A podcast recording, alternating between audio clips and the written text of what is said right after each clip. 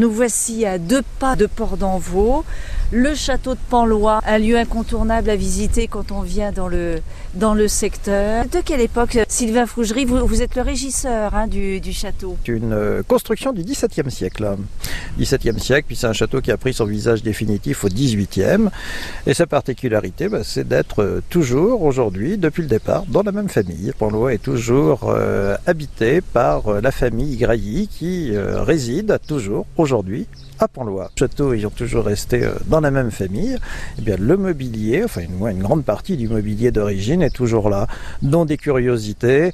Alors je pense à une amusante baignoire du siècle de Louis XV, une chaise à porteur, une machine à café de 1840 qui est assez étonnante, et puis bien sûr des fauteuils Louis XV, des tapisseries, etc. Donc c'est un lieu très très authentique. Alors un magnifique parc avec vue évidemment sur la Charente, et puis des beaux bâtiments tels que celui-là qui date de 1620, c'est ça?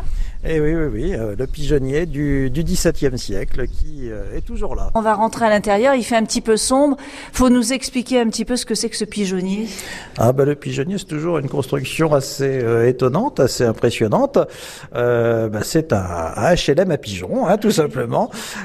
Et c'était, entre autres, un signe extérieur de richesse. On plaçait le pigeonnier près de l'entrée et en fonction de la taille du pigeonnier, on connaissait la taille du domaine et comme ça on savait si on était chez quelqu'un de très riche ou de moins riche. Alors ce qui se visite aussi, c'est tout à côté la laverie aussi. Oui, l'ancienne buanderie pour laver le linge à l'ancienne, dans ce qu'on appelait les bujours, ces grosses cuves. À côté l'ancienne boulangerie, parce que ici on était comme dans toutes ces grandes propriétés autrefois, on était totalement autonome. On a un grand potager qu'on a remis en fonction et donc on pouvait vivre sur ces terres directement. Alors c'est un château, le château de Panlois, qui se visite une grande partie de l'année. Évidemment, l'été en fait partie. Oui, bien sûr, Panlois se visite en fait du 1er avril au 1er novembre. Et bien sûr, et surtout l'été. Oui, tout à fait. Avec des belles animations.